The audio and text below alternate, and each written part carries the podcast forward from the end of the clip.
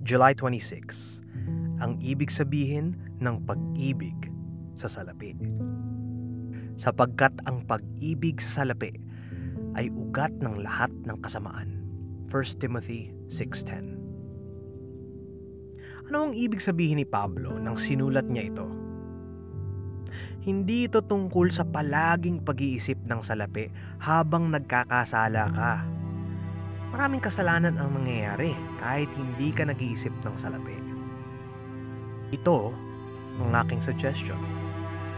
Ibig sabihin ni Pablo, lahat ng kasamaan sa mundo ay nagmumula sa isang uri ng puso. Isang pusong umiibig sa salapi. Ano ba ang ibig sabihin ng pag-ibig sa salapi? Hindi ito ang sobrang paghanga sa kulay uwing 100 peso bills, mga bariyang tagsa 10 piso. Upang malaman ang ibig sabihin ng pag-ibig sa salapi, dapat mong tanungin, ano ba ang salapi? Sasagutin ko ito ng ganito. Ang salapi ay simbolo sa resources ng tao. Simbolo sa makukuha mo mula sa tao ibang tao, imbes na sa Diyos. Grace ang currency ng Diyos, hindi sa lapay. Narito ang tubig, kayong mga nauuhaw, ang mga walang salapi ay lumapit din dito. Bumili kayo ng pagkain at ito'y kainin ninyo.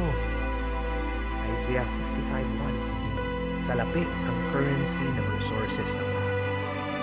Kaya naman ang pusong umiibig sa salapi ay isang pusong umaasa rito hinahabol ang kaligayahang dulot nito at nilalagay ang tiwala sa mga kayang ibigay na resources ng tao. Kaya ang pag-ibig sa salapi ay kapareho ng pananampalataya sa salapi.